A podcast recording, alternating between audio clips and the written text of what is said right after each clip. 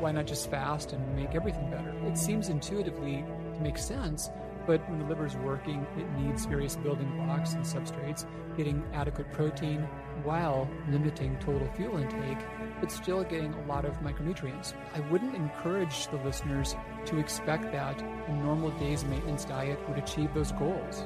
You know, it really does take doing things in a way that deliberately is shortchanging your fuel needs, but still supplying these building blocks. Welcome to the Melanie Avalon podcast, where we meet the world's top experts to explore the secrets of health, mindset, longevity, and so much more. Are you ready to take charge of your existence and biohack your life? This show is for you. Please keep in mind, we're not dispensing medical advice and are not responsible for any outcomes you may experience from implementing the tactics lying herein.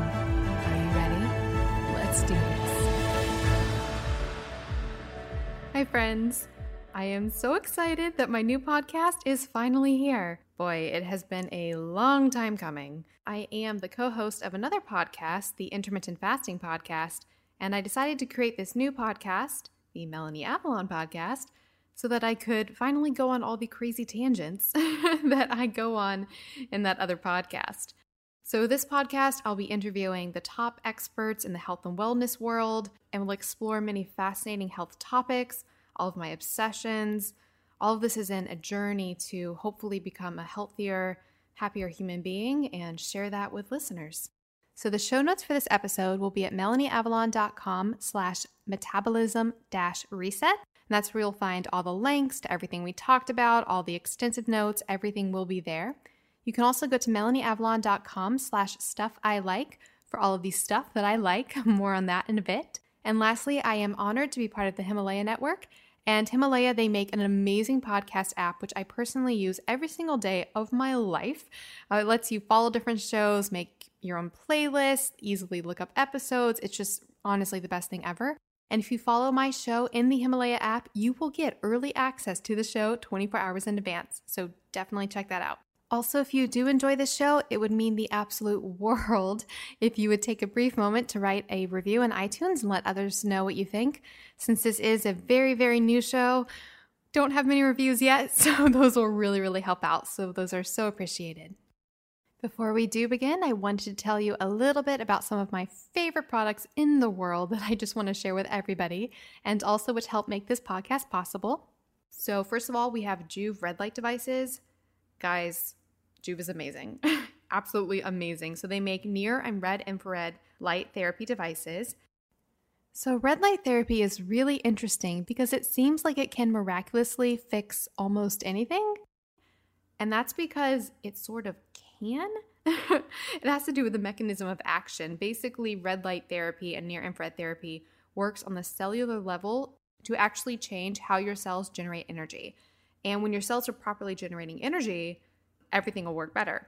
So, we see in studies that red light and near infrared therapy can help with pain relief, inflammation, muscle soreness after exercise. It can help with mood. It can help with your circadian rhythm. It can give you fantastic skin. You can use it for targeted fat loss. I'm not even kidding. The light can actually make fat cells more porous, so then the fatty acids leak into the bloodstream, which you can then burn them off.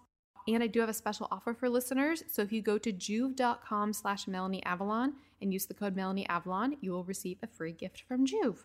So, teaser, we're going to talk about alcohol in a little bit. And I personally think that alcohol and wine definitely has a place in a healthy lifestyle but only if you're consuming alcohol or wine that is free of toxins, free of mold, low alcohol, low sugar, and also organic and free of pesticides. Did you know they recently did a test in California and all wines, even organic wines, tested for pesticides? That's how pervasive pesticides are in our environment. Thankfully, there is one company that makes wine that I can wholeheartedly advocate. If you think you can't drink wine, you can possibly drink this wine and wake up without a hangover or negative side effects. It's crazy. So the company is Dry Farm Wines. They actually go all throughout Europe, not the US, because none of the wines in the US meet their standards. And they find the wineries practicing organic practices and make wines that are free of toxins, free of mold, low alcohol, low sugar, and truly supportive of your health.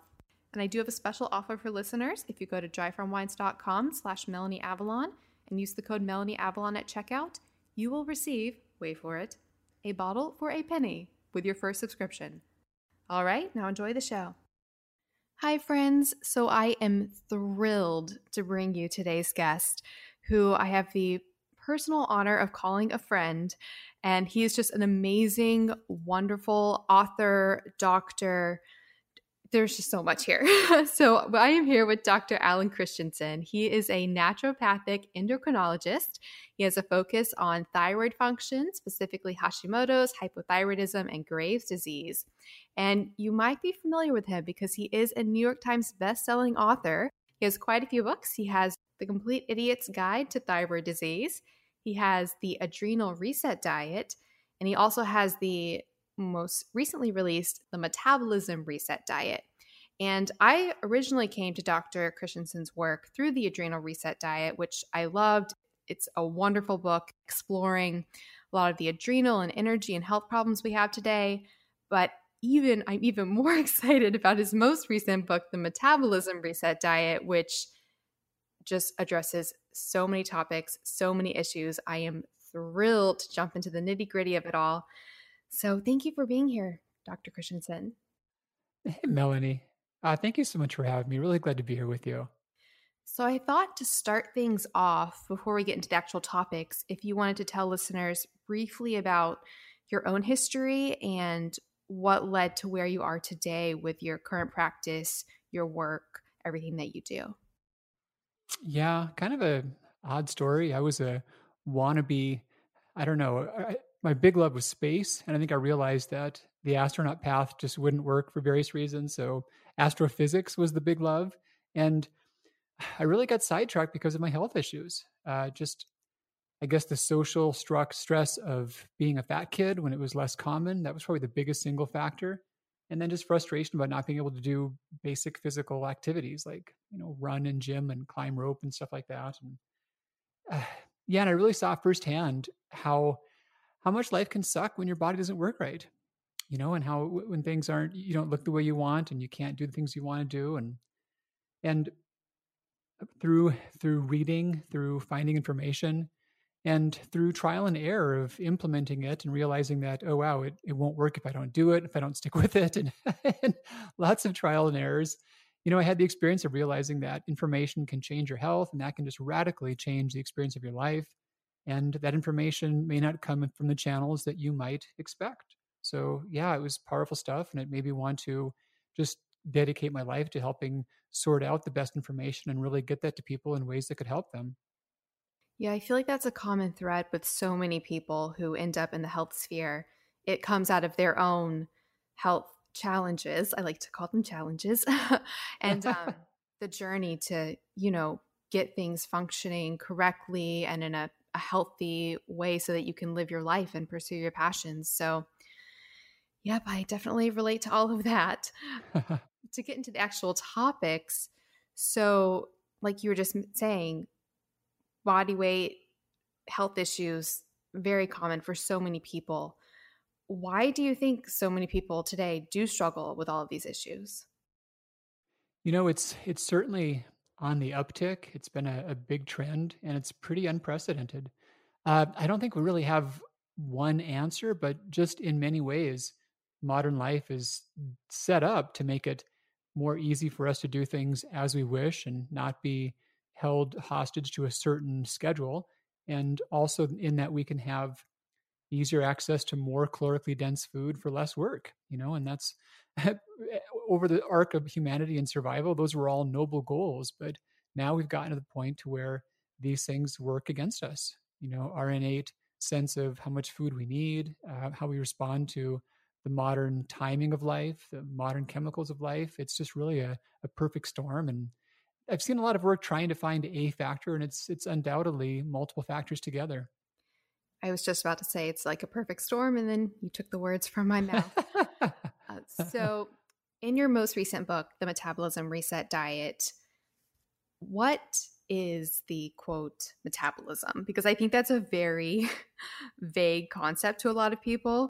People think that it's very specific or that you, you know, burn a set amount of calories per day. But what actually is the metabolism and does it change? It it can change. Uh, super quick aside, I think I've done about 160 interviews on this topic so far, and if I were to give an award for the most the questions that reflected the best understanding of the book, you'd get the award. You got really good questions here. Oh, thank you. Thank you. so back back to the question. So yeah, so two facets of it. One of which is just how fast your body converts food and fuel into energy, just the, the basal metabolic rate. And the other facet of it is how much the body can adjust that. You know, how readily can the body adjust that as our needs change? You know, if our food intake is a little higher or lower, or if our output is a little higher or lower, how well can we still maintain steady energy and steady weight?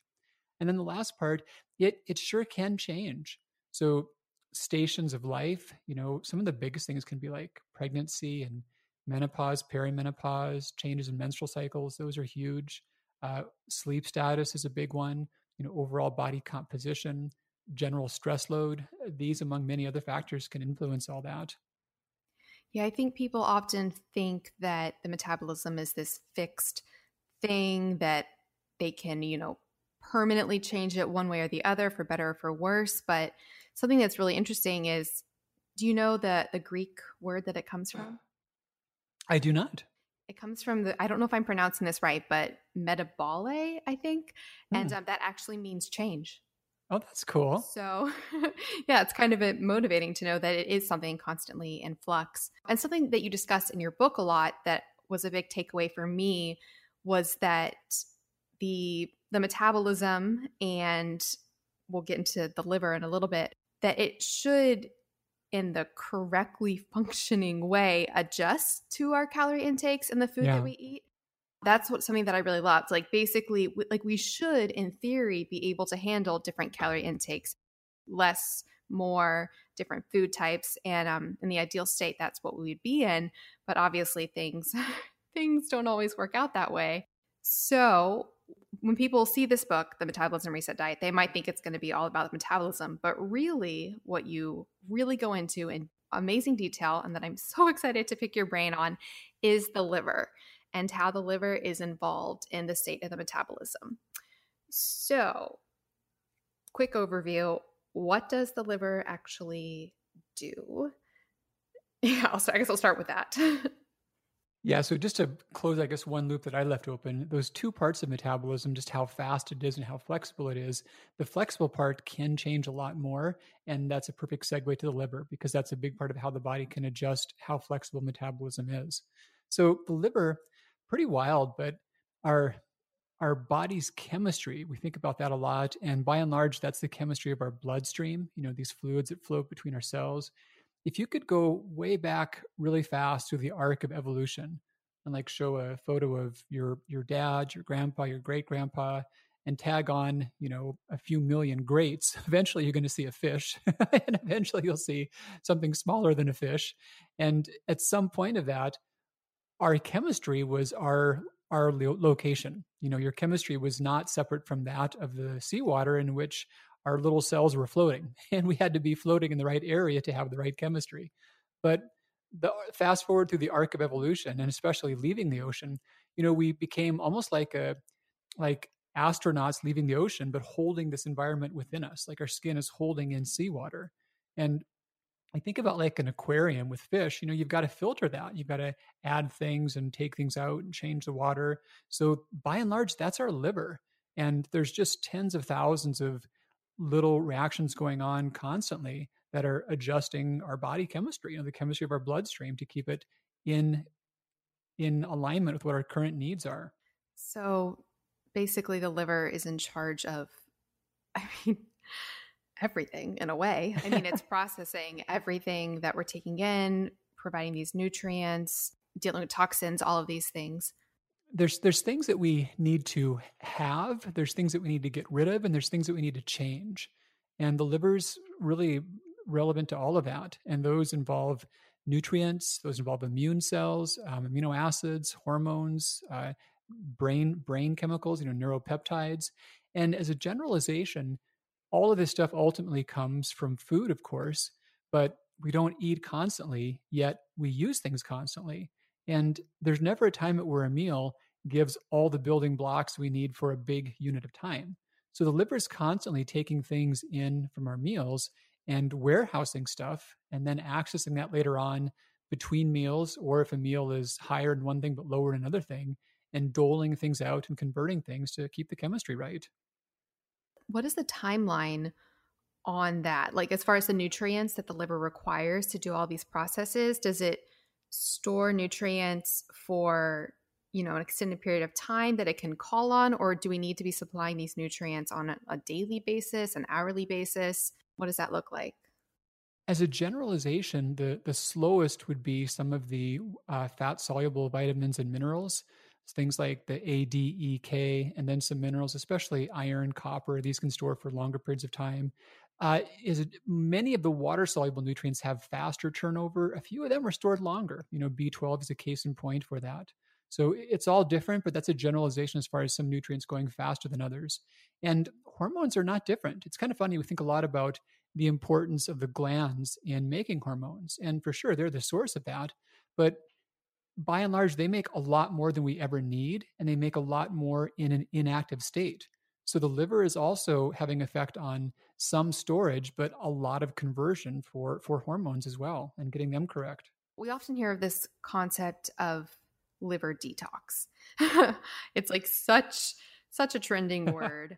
Um, I use it almost hesitantly because I think it comes with a lot of you know baggage of people thinking that it's either the bee's knees and everything or that it does nothing. You know that it's all just something silly that you're people often say, oh, the liver naturally detoxes. We don't need to do a liver detox. What are your thoughts on liver detox? Does the liver reach a point where it is, quote, clogged and needs to be detoxed? Yeah, I, I love the the nuance you preface that question with. The funny thing is, a lot of the things, as far as toxins or waste, we're concerned about, most of them that accumulate in the body don't really accumulate in the liver you know they may be circulating in the body and stuck in the body and that can be stressing the liver but yeah they're not so much in the liver. The liver can get itself clogged but by and large when i'm talking about that it's more so a buildup of just unspent fuel you know fatty acid byproducts. And as they accumulate they just make the liver's job harder for structural reasons and chemical reasons.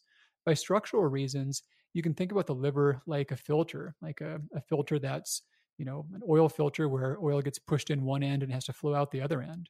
If the oil becomes too thick or the spaces become uh, just filled up in some way, it takes more pressure and the oil can't come through as well. Or if it does come through, it's not filtered as thoroughly.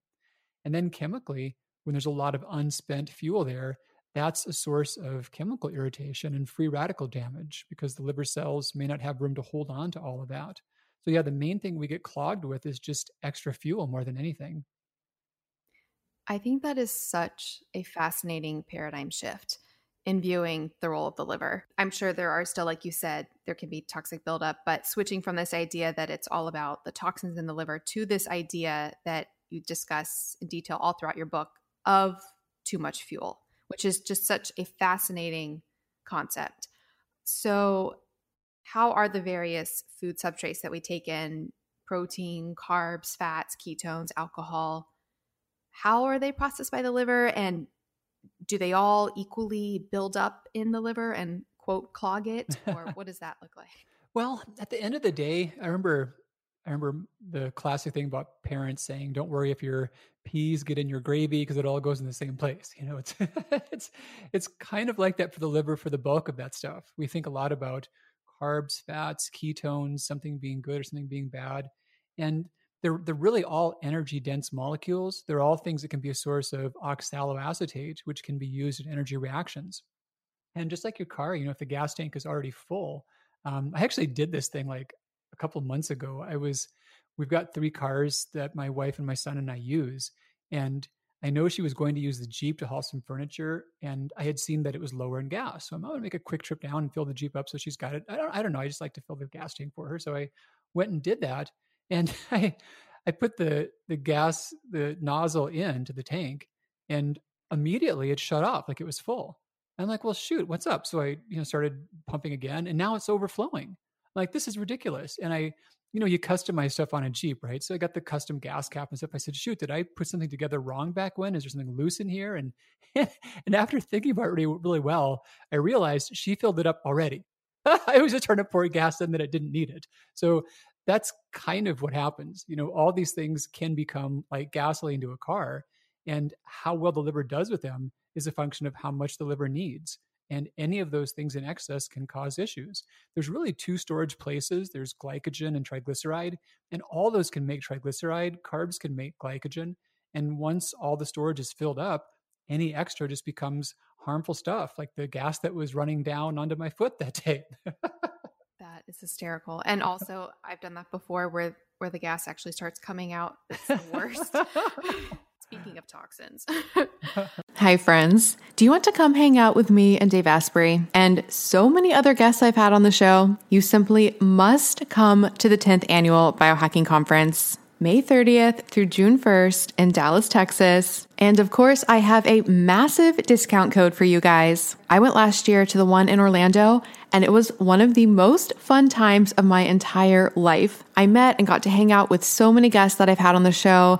I met so many of you guys. And of course, there's lots of Danger Coffee and Dave Asprey approved meals and dry farm wines. And that's just the social aspect. The conference itself is mind blowing. They have this incredible expo where they have all the biohacking supplements, all the biohacking things. You can learn about them, try samples, meet the creators and founders. If you haven't tried a lot of biohacking things, it's a great chance to actually try them out in person. Things like brain tap, infrared sauna, hyperbaric oxygen chambers, and so much more.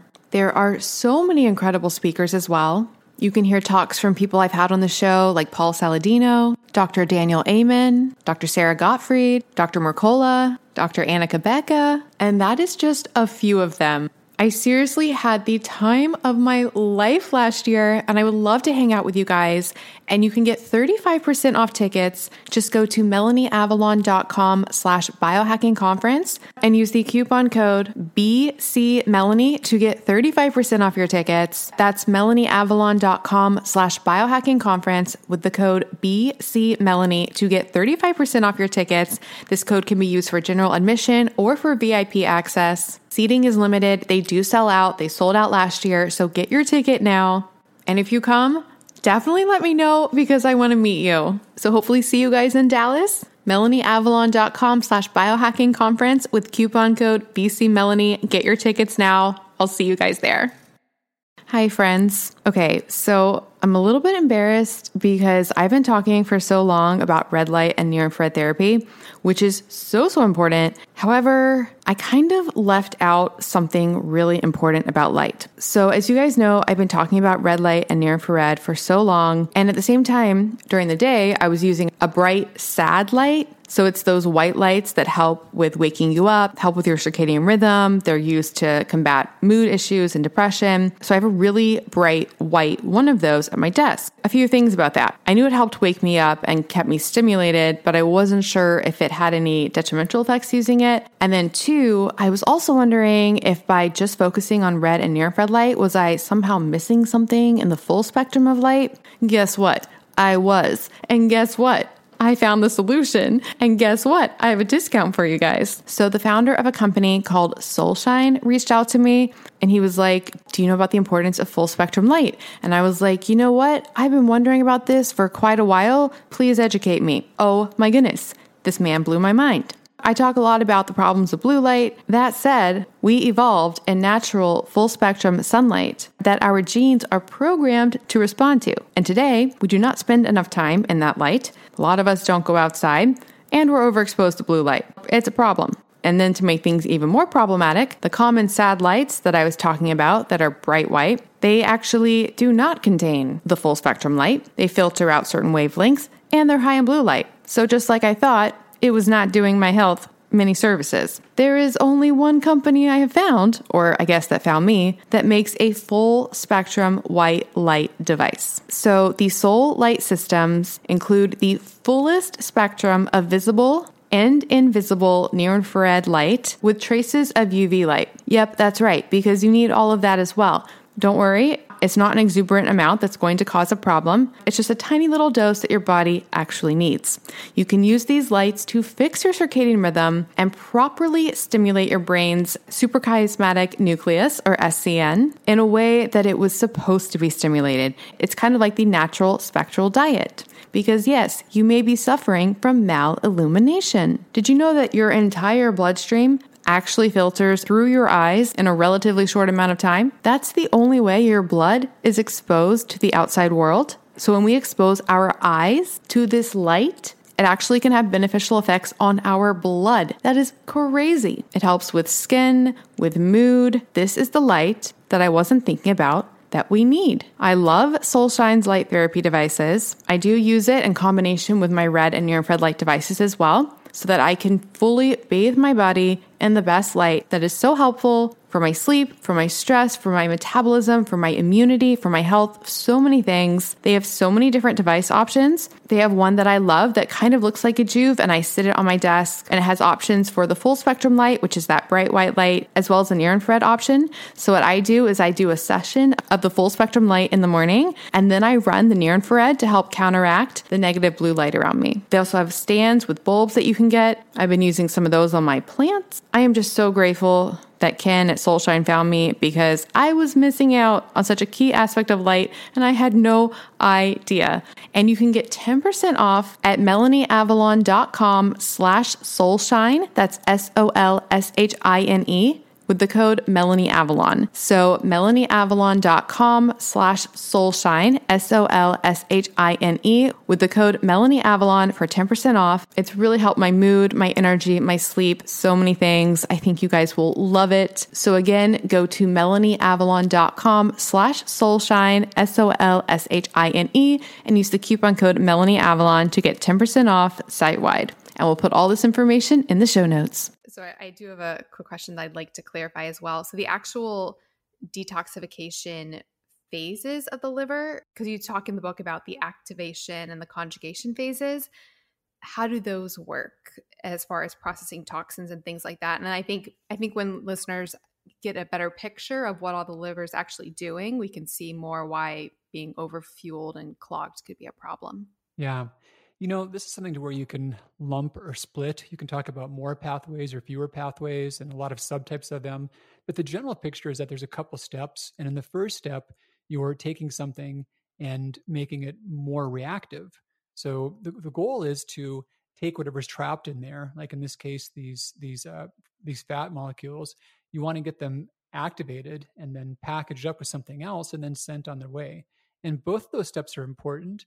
But as a generalization, I we talked about that perfect storm in the modern world. That perfect storm seems to really speed up activation, the, the first phase, and it can have no effect or maybe even slow down the, the binding, the conjugation part. So a lot of the things that the book talked about were ways to help make sure that the first step is not overactivated.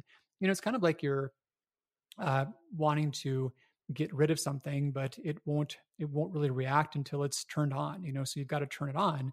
But if you turn it on and you got no place to send it out now you've got these toxins that are worse than they were before but they're not leaving. So it's really important to have both these pathways working and then working in good proportion to one another. Yeah i've been fascinated with the phases of the liver because that was my understanding that when you get the first phase going you actually make these toxins potentially, or they do become more toxic to the body. So if they're not dealt with in the later stages, then not it's not a good yeah. scenario to be in. So how how can we support those detox phases? Because I know man, I do so much research and I like read about all these different herbs and supplements and you know some stimulate the first phase and some help the 2nd uh-huh. and do you think that uh, there is a way to support that with specific supplements or is it better to do an overall approach of just declogging the liver in general or what are your what are your thoughts on that?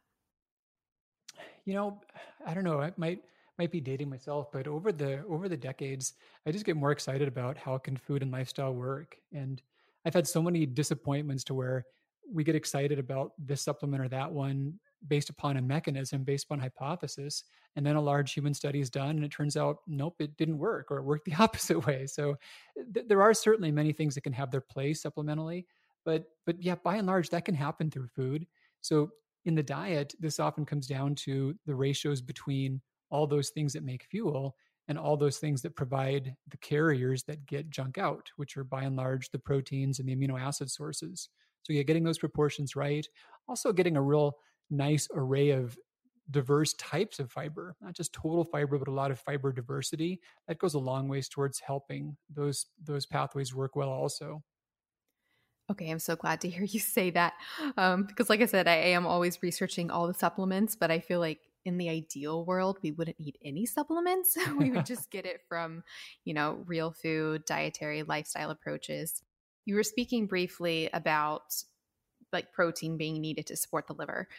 So, would you like to talk a little bit briefly about what the liver actually does require to do its functioning and then how we can actually implement an approach to support it while also declogging it? Because I, it can seem like kind of difficult to both provide the liver with energy and substrates, but then not over provide energy and substrates. So it's quite a puzzle to figure out, which thankfully you have your book. so, so dude, you totally figured this stuff out. you completely got the nuance of all this. So yeah, and that that's just it. So the energy and substrates, that's the fuel. And people think a lot about why not just fast and make everything better. And it, it seems intuitively to make sense, but but yeah, you mentioned the drawback is that when the liver is working in general, it needs various building blocks and substrates. But when it's working harder to clear a backlog, if anything, it only needs those more. And many of those come down to essential amino acids. So a common pitfall is someone can go on a diet that's just really low in food overall, and they might see a really exciting change on the scale at first. You know, you always hear about the water weight that's lost, and it's kind of misleading. So it's not so much that it was just random water that was sitting around doing nothing. It's by and large glycogen.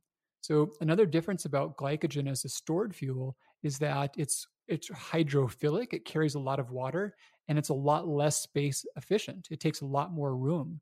So when someone dumps out their glycogen stores, they can lose a lot of weight. And it's not yeah, it's not just random water, it's more so that that carbohydrate store. And if you look really closely at inches, it's often not that there's as much dramatic loss around the waist as it is overall weight loss, but that's that's the big difference that way. And and, and yeah, I actually got lost on where I was. I got in that direction. My apologies. Actually, I do have a, a tangent question that I've always wondered. As far as glycogen storage goes and water retention, is that only the glycogen that's stored in the muscles that adds on that extra water?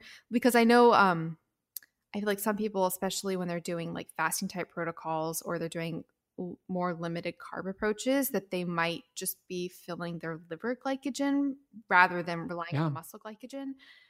Do you know if liver glycogen, A, is it processed different from muscle glycogen? And B, does it come with that water weight as well?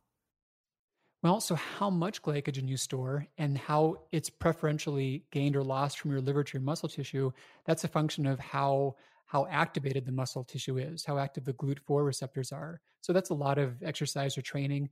If someone's highly trained, their muscles can suck up a lot of glycogen and store quite a bit of that.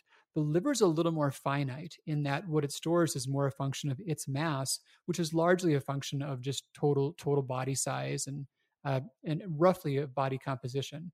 So yeah, your liver can hold a certain amount. Your muscles have a lot more leeway based upon just just training and training adaptations. So, but when you are seeing that water weight loss, it is coming from both of those places. Gotcha.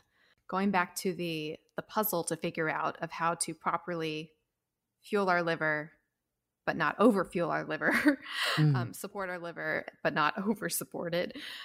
So, what does that look like practically? And you do discuss this in great detail in your book, but for somebody who's looking to declog their liver, get back their liver health, what type of dietary approach would you advocate that they try? Which, again, listeners, get the book because it's all in there, but um, just so they have an idea. So, the Cliff's notes of that are getting adequate protein while limiting total fuel intake but still getting a lot of micronutrients, which you get from a diversity of different plant foods, especially. And then one quick orienting concept too is I wouldn't I wouldn't encourage the listeners to expect that a normal day's maintenance diet would achieve those goals. You know, it really does take doing things in a way that deliberately is shortchanging your fuel needs, but still supplying these building blocks. And a healthy maintenance diet shouldn't be expected to do that. It's more of a deliberate thing you set out to do with a finite time frame. So it's a very calculated approach for sure. Because I mean, if you're not being careful, I feel like things could could be you could potentially do a lot of damage if you are undersupplying nutrition and calories at the same time. I mean, that could be very, very bad. So I feel like it's very important to have an approach where you are supplying all of the substrates that you need. Yeah, on a day-to-day basis in most cases. And the data is a little ambiguous as far as exact time frame, but clearly when you're talking about more than 6 weeks of being at a big deficit, a lot of negative things happen. You do start to impair both of those facets of your metabolism, and you often disrupt the body's stress regulation pathways. So, if you do it well, you can do it for a brief period of time and affect some desirable change, but not create negative harm. But you shouldn't expect to live in a state of ongoing progressive weight loss. For your protocol, I know you've practiced this with so many patients. What do you see with your patients? Do you see that they do radically improve their liver? And how would also how would you how would one quote know if their liver is improved? I mean do you encourage like liver enzyme testing or is it more just overall general health? Um, but what do you see in your practice and what type of testing would people want to do if that is a route to go? Yeah, someone certainly can do the diet and not have to do thorough blood tests. But any adult, I would argue, should have a relationship with their their chemistries and a healthcare practitioner, and they should see these things on a regular enough basis. And I do talk in there about how even lab values that are in the normal range can be indicative of early liver issues. So so yeah, those things do improve, and people can know that the liver is getting healthier based upon that. The other simple metric I talked about was the height to waist ratio. So just how tall we are versus how long the circumference is around our belly buttons. That's a strong, easy indicator of liver health and then also subjective changes. The part, the single testimonial that excites me the most is when someone writes in after doing this months in the past and says, Hey, yeah, I had these early pounds of weight that came off and these early changes to energy, which were good, but now I'm six, seven months out and I'm not as mindful as my diet as I was before. I'm eating good food and being deliberate about that, but I'm not micromanaging it and I'm maintaining my weight just fine and my energy staying steady. So that that's the coolest part when someone shows signs of a clear change that lasts. That, that's the best sign of it being successfully completed. Yeah, that is absolutely amazing and encouraging. Talking about healing the liver, I know a lot of people are familiar with the idea that the liver can regenerate itself. Is it true that it is the only organ that can regenerate itself? That's always like thrown around. Well, only would be strong, but it's amongst the most if you can make a continuum because everything regenerates. You know, like right now, the bags of skin that we define as ourselves, if we went back to June of 2018, those same bags of skin carried less than a few percent of the atoms that they carry right now. So we're really almost like one point in a river. You know, you never put a stick in the same river twice, where our bodies are kind of like that. So everything does regenerate, but some things have just really great capacity to have big change. So, for example, people can donate liver tissue. You can lose theoretically 80% of it and given reasonable health that remaining part can grow right back again. And that that's not true of other organs. You can donate a kidney but you can't donate half of a kidney and have your other half come back. That is very reassuring though. It's wonderful news for the liver liver lovers. And um, how long does the actual regeneration of the liver and declogging it and the whole process typically take? And can anyone can anyone heal their liver? Well uh, i always try to avoid absolute terms almost always. I, I agree i agree. And i've i've seen i've seen late stage liver disease i'm sorry to say and i've seen just how it can be a real tragedy when someone's uh, hoping for transplant but doesn't receive it or or pass or fail the transplant. So so for sure those things happen but those aren't things that you would walk around and have happening and not know about. So the things that could happen that wouldn't be at that level of transplant by and large can get better. And in terms of time frames you know i don't have good numbers on the more garden variety early levels of clogged liver early liver disease but rather progressed liver damage when it's acute, like from Tylenol overdose, there's pretty good data on that that shows that 28 days is really all it has to take. So some of those worst scenarios can change in that time frame. So given that, I've confidently stated that the lesser scenarios can change then, if not quicker. That's really motivating. Less than a month, 28 days. Can you talk a little bit more briefly about what the protocol looks like as far as what people are eating during the day? I love what you talk about how like the actual meals they have a protein and a fuel and a veggie. So I'd love if you could um, talk a little bit about that. But there's also like the shake aspect as well. So what does it sort of look like practically?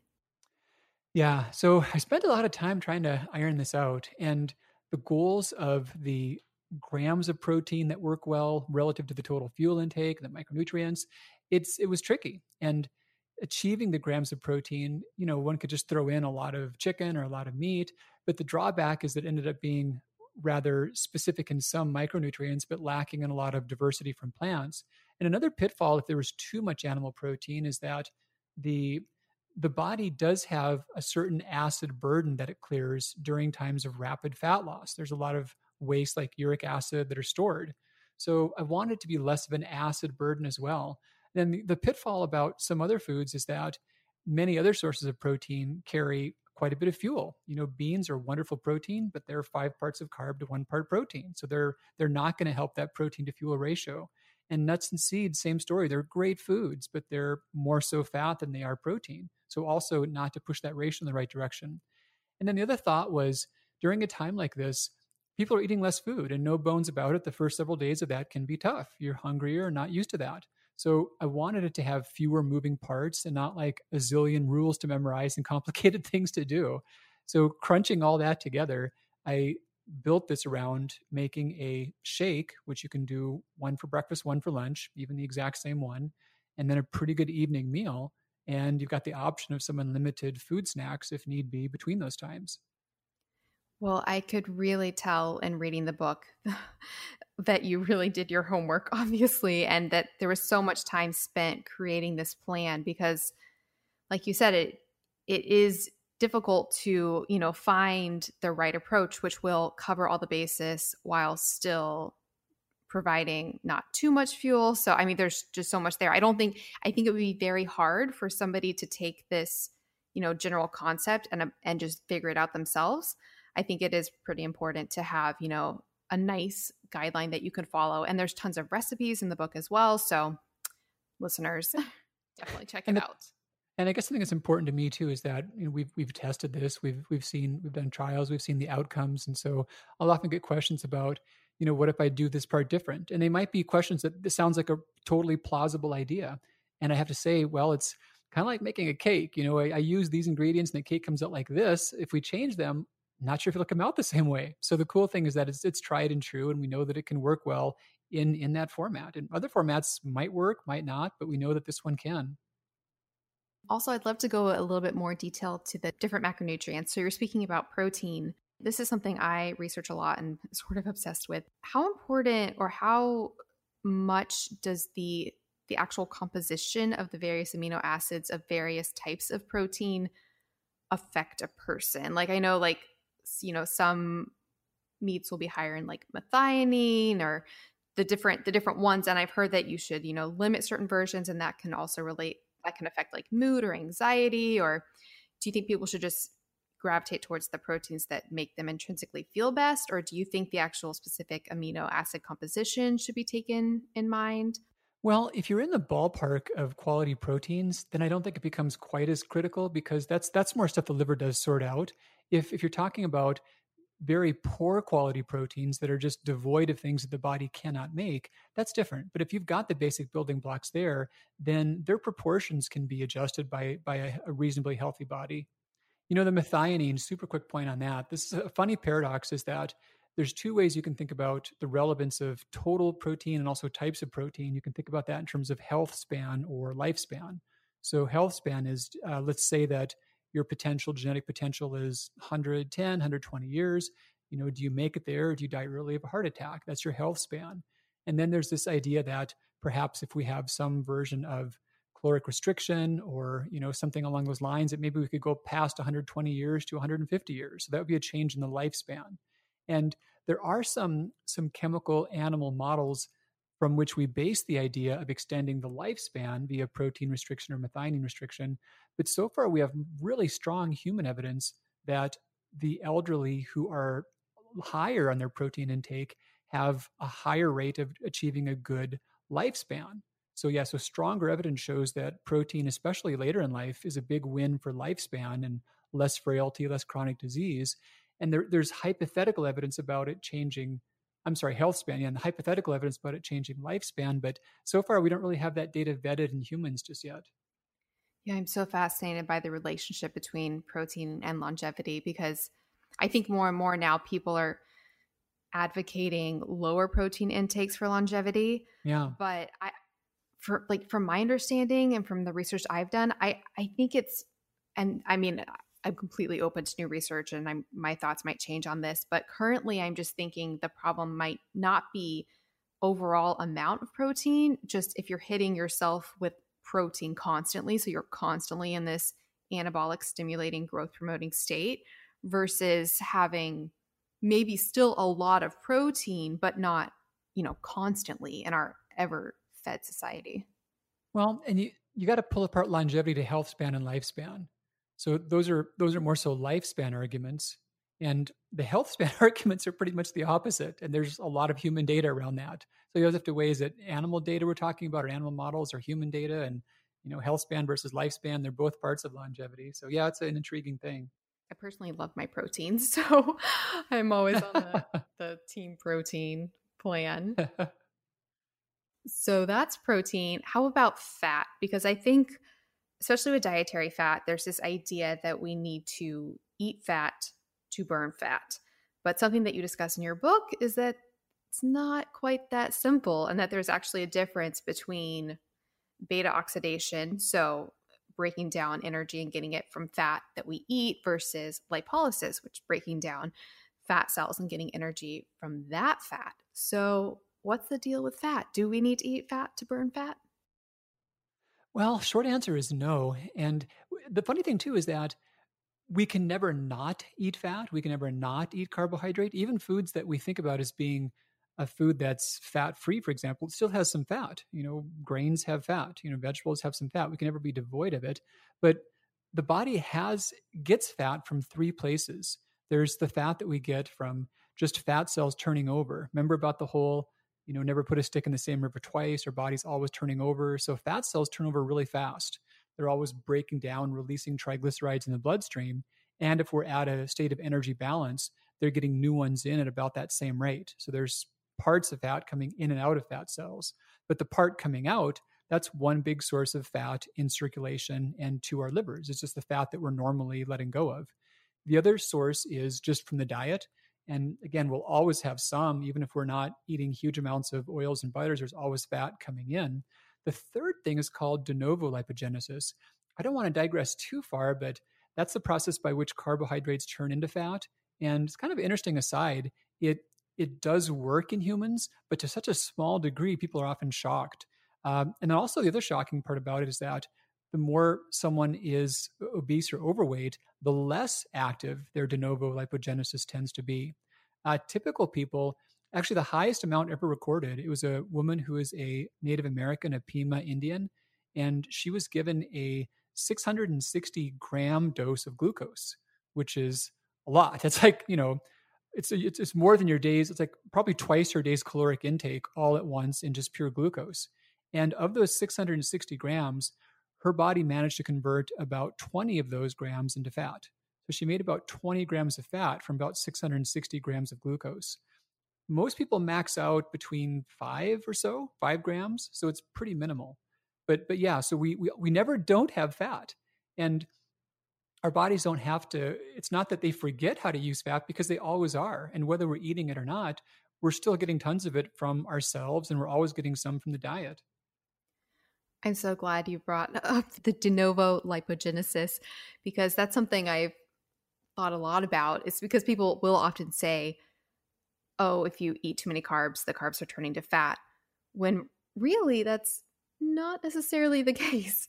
They've done some tracer studies and the funny thing is this is not really different for fructose either but in tracer studies if someone let's say that their diet is just whatever it is, they're eating, you know, a break even diet, and they add carbohydrate on top of their diet, they can gain body fat, no doubt about that. But when you actually trace where each molecule goes, the what happens is that extra food just caused the body to quit burning whatever fat was coming in and and to just more aggressively store any fat in circulation.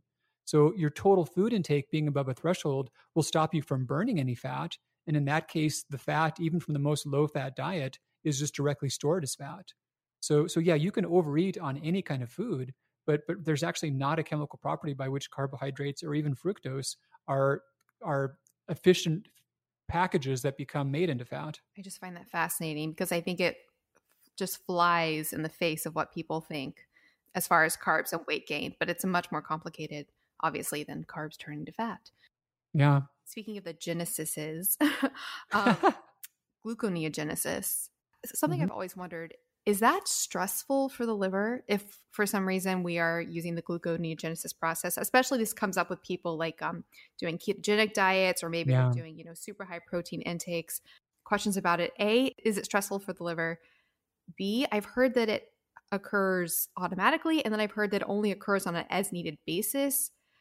That like basically if you don't need the glucose but you have a high protein intake that that won't be converted to glu- um, to glycogen? Well you know one more one more nuance is that almost all these chemical pathways it's almost never all or nothing. So we almost always have all of them occurring at once believe it or not but the proportions can be radically different. So gluconeogenesis this is funny it's not so much deriving from dietary protein that's that's not an effective pathway for it. Sadly, it's more so from skeletal muscle tissue. So it is, it's not so much a stress on the liver to do so, but it involves the stress response pathways. So the process is highly mediated by cortisol. And there's a diurnal cycle with cortisol, but the liver itself makes more cortisol. The, the liver has a enzyme called 11 beta hydroxysteroid dehydrogenase that can convert cortisone, which is an inactive adrenal hormone that's always in circulation, the liver can grab that and make that into cortisol. So, in states where the liver needs to undergo gluconeogenesis or make new glucose, it simply takes more cortisol and utilizes that to break down stored proteins from skeletal muscle tissue and then convert that to glucose. And it's an example of how glucose is non negotiable. You know, we can say that it's not essential, but that doesn't mean that we don't need it. It just means that we don't need it from the diet. And if we don't get it from the diet, we get it from our muscle tissue. yeah. So, speaking to that, like ketogenic diets, for example, what are your thoughts on them? How do they affect the liver? What's happening there? You know, the data as far as how how they affect the liver function over periods of time, we have no long term human studies to to base on that. But we do know that the liver is, is one one of the few parts of the body that can't utilize ketones as a fuel source. So when you are in a low fuel state and now you're unable to really have an energy source, that would be expected to create more more stress and more metabolic strain. And in the absence of a low fuel state, there's some that think that just by default of forming ketones, somehow that makes your body burn fat. And it's really it's really the quite it's the exact opposite of that.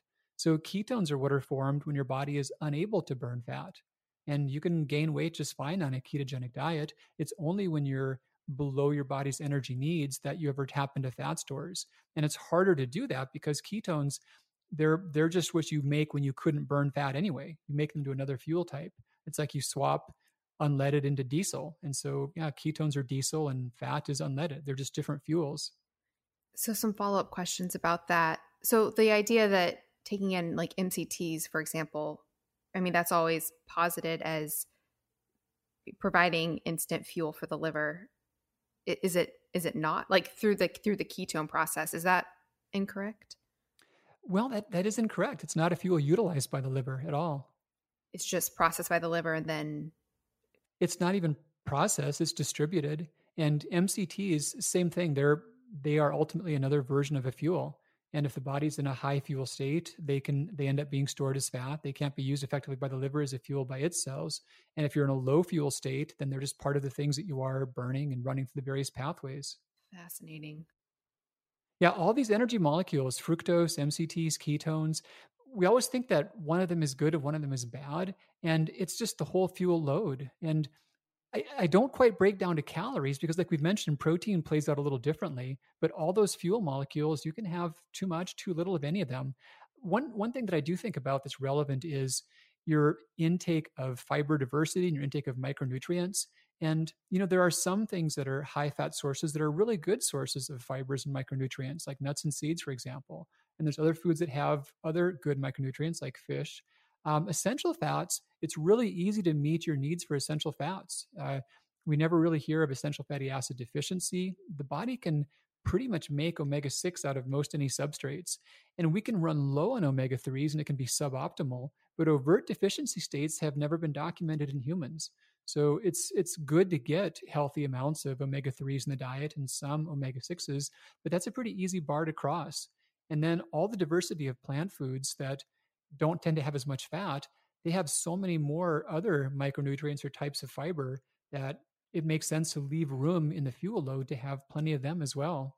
Friends, you guys know I love wine. Do you love wine? I've done a lot of research on wine, and I truly believe there are a myriad of health benefits the longest lived populations drink wine. The polyphenols have a ton of potential health benefits, activating anti aging sirtuins, potentially supporting our immunity, maybe even encouraging weight loss. Yep, it's actually not alcohol that makes people gain weight, it's what they eat when they drink. But if you want all of the benefits of wine, the type of wine you're drinking is key. Conventional wine in the US is often full of toxins. We're talking things like pesticides, mold, and additives, dyes, colorizers, artificial flavors. Have you even seen some wine that says vegan? That's because conventional wine isn't even necessarily vegan because of the additives. I am obsessed with a company called Dry Farm Wines. They're not a wine producer, but rather a wine investigator. They go all throughout Europe and they find the wineries practicing organic practices, and then they test those wines to make sure the wines are, wait for it, low alcohol, low sugar, free of toxins, free of mold, and truly supportive of your health. I'm obsessed with Dry Farm Wines. One of the most fun things for me as a wine lover is you get mixed boxes of wine and it introduces you to varietals from all over the world. The wines taste amazing and you can say goodbye to hangovers. If you think you can't drink wine, you've got to try Dry Farm Wines. I am obsessed. You can get a bottle for a penny. Yes, a penny. Just go to dryfarmwines.com slash and use the coupon code Melanie Avalon to claim your penny bottle. That's dryfarmwines.com slash. All right, now back to the show. Hi, friends. I am so excited to tell you about something that I am obsessed with that can revolutionize your health, help with stress levels, support longevity, and really help you when you go out and are having a bit of wine or drinks or all the things. And I'm going to tell you how to get $100 off. So, I've been talking about the role of NAD in our health for so long. NAD stands for nicotinamide adenine dinucleotide. It is a coenzyme that is involved in so many processes in our body, including energy production and DNA repair. And it is depleted by things like stress, aging, lack of sleep, alcohol, and of course, too much partying. In fact, a lot of researchers believe that declining NAD levels is one of the key factors in aging. That's why I have been really interested in boosting and supporting NAD levels, and I have tried all the things. You can take precursors to NAD called NR and NMN I still take NMN. However, I am much more allured by directly giving your body NAD. And historically, the most common way to do that that is accessible to people was through NAD IVs and NAD shots. I actually never did an NAD IV for a few reasons. One, they are extraordinarily expensive. Two, I've been doing the shots, which I liked because they were easy to do. That said, they always made me feel a little bit unwell right afterwards. And I've heard that the IV makes a lot of people feel unwell. So if the shots were making me feel unwell and that was going into the muscle first as like a barrier, I can't even imagine what putting it straight into my bloodstream would have done. Plus, with the IVs, you have to sit there for potentially hours. So basically, IVs were a no go for me. So, like I said, I was doing the shots, but I was like, I wish there was an easier way to do this. Then a company called IonLayer reached out to me Oh my goodness, friends, I am so obsessed. So they make transdermal NAD patches, and they have studies showing that these patches actually boost your NAD levels. And what's so amazing is you put on a patch, it's super easy to put on. I have a video on my Instagram about how you do it. You basically get this patch thing with like a negative side and a positive side. You put saline on one side, you mix up the NAD with some sterile water and the NAD that they give you on the other side. Then you stick it to your arm or wherever you want to put it. You put a super cool black patch over it, kind of like how you put the patches over CGMs. And then what's amazing is there are no side effects. You don't feel unwell from it, and it lasts for 14 hours. And it's so easy. You can do it at home and then you can really decide when you want to do it. So with the shots, I was doing them once a week and I was trying to do them before going out. With this patch, now I put on the patch before going out and it makes me feel so good. It really helps the next day from any alcohol recovery that you may need. And they look pretty awesome with my outfits, not gonna lie. I am obsessed with these patches. I just want everybody to know about them and they are so much more affordable than the shots or the IVs. If you want to boost your NAD levels, support support anti-aging, help with your stress, help with lack of sleep, and or optimize your partying. You need these patches, friends. And I'm so excited because working with the company has been amazing and they are giving you guys $100 off, which is incredible. So to get that discount, just go to melanieavalon.com slash ion layer. That's I-O-N-L-A-Y-E-R and use the coupon code Melanie melanieavalon to get $100 off your first order. I cannot recommend these enough. I'm going to use them for the unforeseeable future, probably for the rest of my life. It's literally just become part of my arsenal now. Like when I'm getting ready to go out, usually once a week, put on my NAD patch. And even if I don't go out that week, I still like to do one once weekly. Oh, P.S. They're also amazing for traveling. You guys know I'm not a big traveler. I've been doing more traveling recently and I wear these on the plane there and back. Game changer. Although it's really fun at TSA, especially because I already opt out and don't go through the scanner thing. So they already are suspicious. And then they're like, What's that on your arm? And I'm like, It's NAD. And then they're like, What's that? And then I'm like, It's a coenzyme in your body that's involved in a lot of metabolic processes and energy production and DNA repair. And then they just look at me really weird, but it's fine. It's totally fine. So again, that's melanieavalon.com slash ion layer to get $100 off your IonLayer kit. It comes with six patches, totally the way to go for boosting NAD levels. And I cannot recommend it enough. melanieavalon.com slash ion layer with the coupon code melanieavalon for $100 off. Hi, friends. So I'm sort of haunted by clothes. If you follow me on Instagram, you probably know that I love wearing all the new clothes all the time. And I know that that is not really sustainable and not good for the planet. That's why I am thrilled that there is now a way to get all of the clothes with none of the waste. And I'm going to tell you how you can get unlimited clothes with no waste for a month for free. That's right, I now have a website for both myself and you guys where you can get free unlimited clothes with free shipping, free exchanges, nonstop from all of the hottest brands, and it is so incredibly easy. It's called MelanieAvalonsCloset.com. We have so many incredible brands, including my favorites like BCBG, Calvin Klein, and so many more. Think like a 100 brands. There are so many options. And the way it works is when you get a subscription, you search through the clothes, pick what you want. They send it to you with fast, easy shipping. You wear it as long as you want. And then when you're ready for more clothes, you just drop it off in their prepackaged envelope and get your next round. It is so incredibly cool. They have multiple plans. The starter plan gives you two pieces at a time. Friends, I actually have a little secret hack. Don't tell them that I told you this. When you get your two pieces, you can actually immediately go into your account, click return, and they'll go ahead and send you the next two pieces. So technically, you can have four pieces at a time. You also have a cool virtual closet that you can keep stocked with everything you eventually want to order so you never miss out. And if you really like something and want to keep it, you can opt to buy it at a massively discounted price. Friends, I'm obsessed. This is finally the answer to wearing all the clothes all the time with none of the waste Oh, and of course, one of my major reservations was the cleaning compounds that they use on the clothes because, yes, it is dry cleaning, which normally makes me nervous. And they don't say this on the website. So I reached out to them and I was like, hey, what's going on with the cleaning? What do you guys use? Because I can't promote this if it's just normal dry cleaning. And thankfully, they let me know that they do not use any detergents, fabric softeners, or chemicals that are harsh. Everything is professionally dry cleaned or laundered with detergents that are free from dyes and scents. It's all gentle and it uses low temperature cycles. So, yes, we are good on that front as well. It is the coolest thing ever. And you can try it free for a month. Yes, completely free. Just go to melanieavalonscloset.com to sign up free clothes for a month. After that, their plans are super affordable. We're talking honestly, an entire month is less than the cost of typically what would be the cost of one dress. And I am not kidding. That's right. Unlimited clothes for less than the cost of one outfit. I'm just so thrilled to bring this resource to you guys. I can't wait to hear what you guys think. So, again, get free unlimited clothes for a month at melanieavalonscloset.com. That's melanieavalonscloset.com for all of the clothes, none of the waste. And definitely share your pictures and tag me on Instagram because I want to see all the fabulous things that you guys are wearing. That's melanieavalonscloset.com. Yeah, not to get on too many tangential rabbit holes here, but that's something I've been researching a lot recently is the well the infl- the potentially inflammatory nature of polyunsaturated fats in general and the argument for letting the body naturally create the ratio of omega 6s and omega 3s that it would need from other substrates.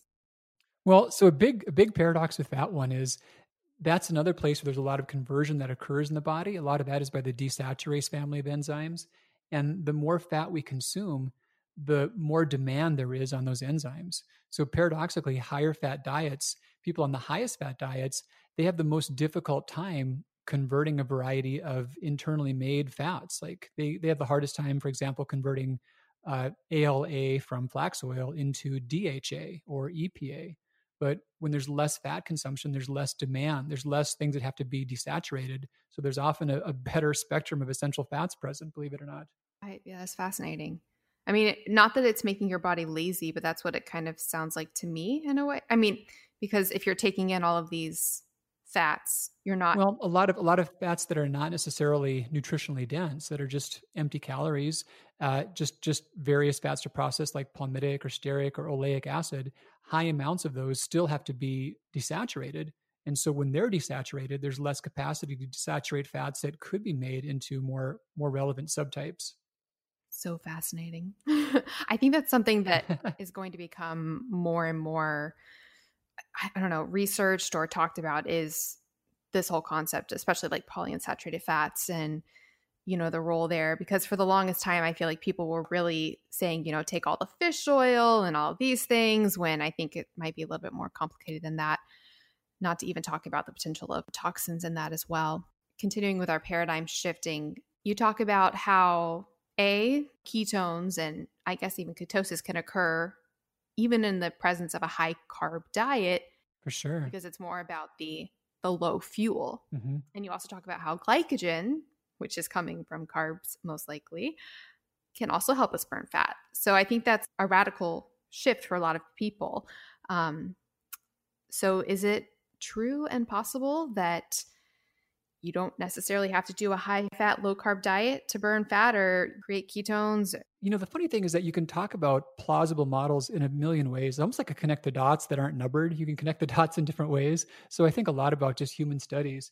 And there was a study done in which you, you probably read one of, the, one, one of the Hall studies in which participants were put in two groups. They were given a controlled caloric intake, and one group was on a ketogenic diet, and one group was on a very low quality, higher carbohydrate diet. Like a quarter of the calories are from processed sugar. It was like not a good quality diet. And overall, it was like 50 to 55% carbohydrate, but it was calorically controlled. And it was funny because it was not set to be a weight loss study. But whenever participants are in calorie controlled environments, even at a high calorie load, it often ends up being less food than they eat on a regular basis. We, we eat so much more than we realize. But the the finding of that was the the fat the overall changes were very similar from each group, but the actual body fat loss was higher in the group on the high processed carbohydrate diet. And they've also done studies in which you can do studies that look at if fat if the body is burning fat is that fat from your body or fat from your diet you can differentiate that and some studies just looked at the rate of fat burning and failed to differentiate and they'd say oh yeah on a low carb diet they're burning much more fat and that seemed very encouraging but then when the studies differentiated burning dietary fat versus burning stored body fat it was completely true that isocaloric low carbohydrate diets would be burning more fat. They were just burning the fat they were eating. But when you look at the differentiation, there was more dietary fat burned on low carbohydrate diets, but there was more total fat and more body fat burned on the uh, isocaloric lower fat diets. So you're burning less, I'm sorry, less fat total, but more body fat. So a lot of the fat that's being burned when you're eating a lot of fat is just the fat that you're eating. It's like you pour kerosene in your gas tank, well, your car's going to burn some kerosene. That's all. Technicalities. I think I think there's a big disservice in the terminology. It's unfortunate that the word fat that we use the same word for dietary yeah. fat and body fat. I think if if we had two different words there, I mean it it it could probably change. I mean it could change like how people view fat completely. Triglyceride should be a different term too. Yeah, for sure. Boy, semantics. I've got a Walter Mitty fantasy of taking just shutting down society for about a year and fixing a lot of random things. And one of those is language. The fact that we have so many words that create confusion by having just redundant meanings like that. It's so true. Or like the word calorie. yeah. Oh, sure. So much there. It's so loaded with baggage. Or even carbs. All all of these things. All of these things. this is a question I know that a lot of people are going to want to know the role of caffeine and alcohol in the liver. So, caffeine. What are your thoughts on caffeine? You know, a healthy liver, no no big issues. Typical amounts people consume. Uh, most of the average sources of that we take in are probably high sources of polyphenols, uh, the, the teas and the coffees. There's a lot of range in which how we break down caffeine from person to person, how we respond to that, how it affects our cardiac rate. But for almost all people, the amounts they would probably be consuming has neutral or some net positive effect on a day to day basis. Okay, so there there is a place for for one's coffee in their in their liver health. I, I don't happen to be in that continuum of good metabolizers, but most people are. oh, I know. I I mean, I feel like I already knew this, but I've done like my genetic testing and basically it told me that I'm yeah, very slow metabolizer of caffeine. So I will, I'm not even kidding. I will have like a spoonful of coffee in the morning, like a spoonful, and then I'm good. Like, I think That's funny. It's almost, I think, like has a, a minute hormetic type effect. Just having that really small stimulant kind of gets things going. I could probably tolerate a spoonful. If I did much more, it would throw me off. But I'm about in your boat with that. Alcohol. I know that's a loaded question do you think there's no room for alcohol in liver health or is moderate alcohol intake possible? Does it depend on the state of your liver? I mean, I know we see very long lived societies with moderate alcohol intake. So I think clearly it can, you know, be in the lifestyle. But what are your thoughts on alcohol in the liver? You know, something I'd say pretty similar. Liver with normal liver function, there are those that have the uh, acetaldehyde enzyme deficiencies that get more of a flush and have more esophageal cancer risk. This is more common in Asian populations, but apart from things like that, and I guess also like uh, American Indian populations, Native American populations, we see other other risks that are more predominant. But most Europeans, most other ethnicities, a certain amount doesn't have a big effect upon liver function. You know, excessive amounts for anyone can be can be harmful. A, a question I guess is more pertinent to the book that I wrote was about how these things if we're if we're making this artificial situation to trying to let the liver fix itself what role do these things play and during that 28 day process i do encourage avoiding caffeine and alcohol just to maximize all the factors aligning phase one phase two pathways and also supporting glycogen repletion in the liver and one thing about alcohol we don't hear much is that it does actively break down stored glycogen in ways to where the liver runs out of that fuel and that's a big part of the later stage fatty liver disease is just that depletion of liver glycogen. I do have a question about that. Would that not be a benefit to have the alcohol deplete the glycogen so then you have more room to when you have your meal store your glycogen? You know, it's a logical question, but the, the difference there is that we glycogen is not so much the culprit, it's more so triglycerides. So glycogen, there's we can't store a lot, and we don't have limit we have very limited space for it so we never we never really get too much glycogen because it's it's got like a set place it's going to go in and we've it's there or it's not there but it, it can't overflow basically it can't leak out of where it belongs but triglycerides there's almost no limit. They can glycogen can only build up in small compartments, vesicles made for it within the cells. Triglycerides, you can form new vesicles and you can also put it between the cells. So, and then triglycerides depend upon glycogen to get broken down. So the pitfall is really an overgrowth of triglycerides within and between the liver cells, especially between the cells, and then a lack of an adequate proportion of glycogen to beta oxidize those triglycerides. So, yeah, so lack of glycogen is really one of the earlier steps of alcoholic liver disease or non alcoholic fatty liver disease. Okay, gotcha. And then there's a whole nother aspect to your book. You do d- address a lot of the lifestyle factors as well. You know, it's not just the diet, there's also the stress factor, there's sleep, there's, I mean, there's so many things. What are your cliff note thoughts on the other environmental and lifestyle factors that also need to be taken into consideration beyond the diet? Yeah, they're big things, both in terms of the logistics. Um, one thing is that when you embark upon a diet, your your energy, your cravings, your mental focus, those things are they're no joke and they're for real. And if they're bad enough, they will derail your best efforts. You know, you can't you can't hold your breath as long as you want. In the same way, you can't control your food intake when those things are working against you. So, in one sense, those are factors that help you do better during a routine, during a time of dietary change. And then there's also ways in which they work just independent of all that, especially sleep and liver function. So, back to glycogen, the timing of that is also critical. It seems that we need long breaks without surges of cortisol to replenish those liver glycogen stores. And that means quiet, restful, steady sleep and consistent, consistently timed sleep. So yeah, one one action step I encourage is that if if nothing else, just wake up at the same time each day. That's like step one towards getting a better circadian rhythm and better restorative sleep.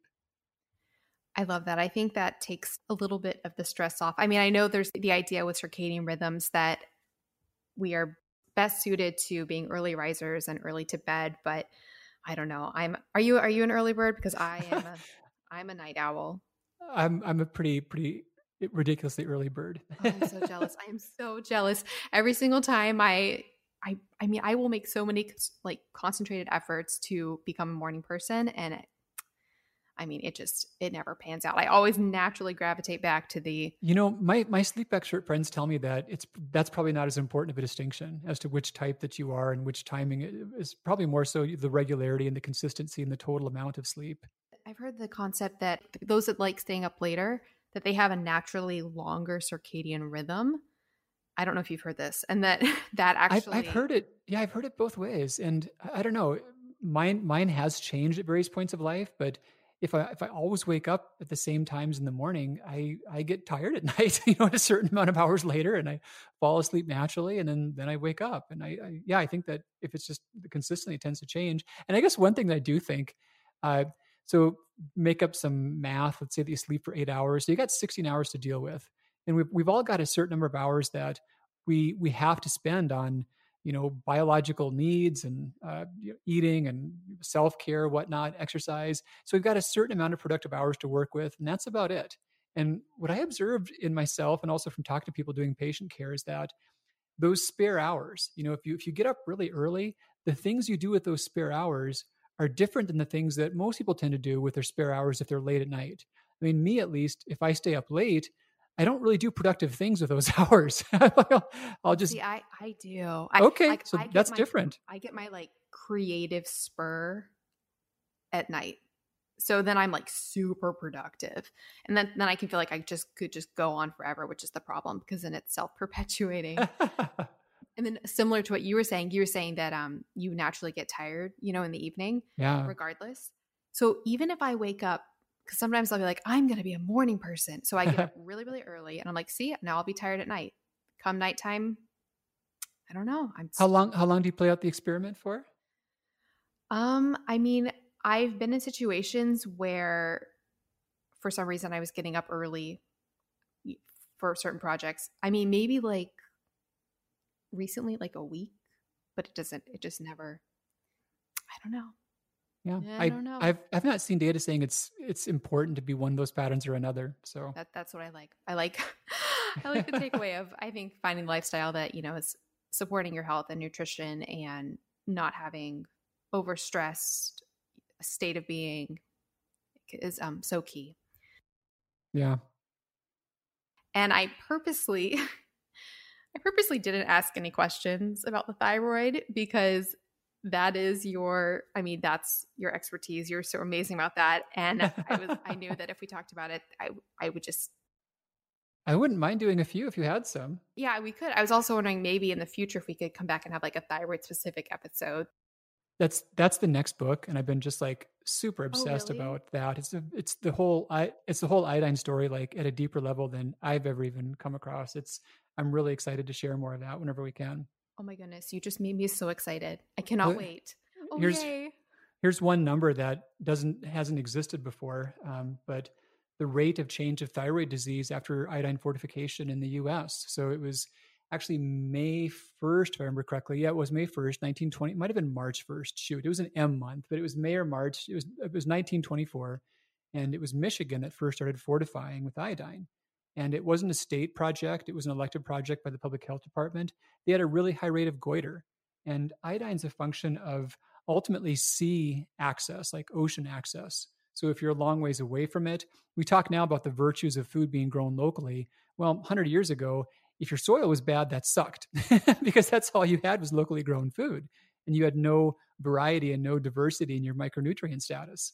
So if you were somewhere like Michigan, where you got a lot of fresh water around you with the Great Lakes and no coastal access, you've got a substantial risk of goiters developing. And to help with the goiters, they started fortifying with iodine. So there was a doctor in uh, uh, Olmsted County, Minnesota, who did a diligent job tracking his patients. They started fortifying about 10 years later. And he tracked patients from 1934 to 1967 and looked at the rate of autoimmune thyroid disease amongst his female patients. And women right around the age of 39. So their rate of autoimmune thyroid disease, do you want to guess what the change was over those decades after iodine fortification?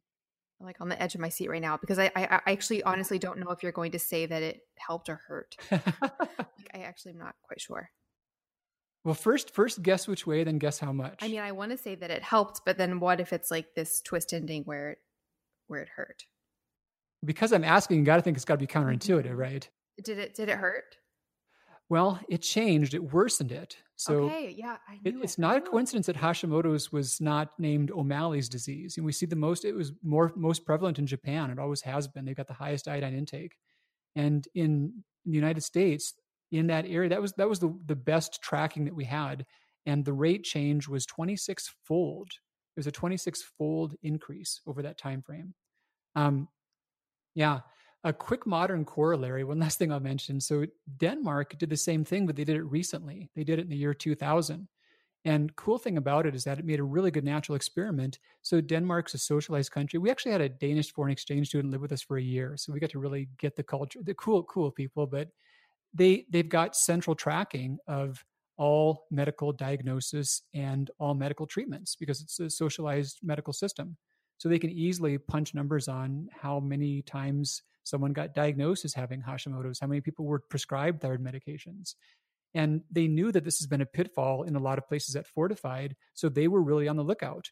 And they took some large cohorts before fortification to compare to others afterwards. And also, they tracked all these numbers before and after. They looked at it in many ways. Uh, and the upshot of it was from 97, when they started tracking and planning on fortification, to 2016, when the most recent data was reported, each year after fortification, the rates of Graves' disease, uh, hypothyroidism in general, Hashimoto specifically, thyroid cancer, thyroid surgery, thyroid ablation, and prescription thyroid medications, they've all gone up every year. And the increase has been by 50% or more. Okay, that is fascinating and not what I think a lot of people would expect. Yeah. I mean, I, I personally have cut out, intentionally cut out iodized table salt for the past, I mean, decade probably.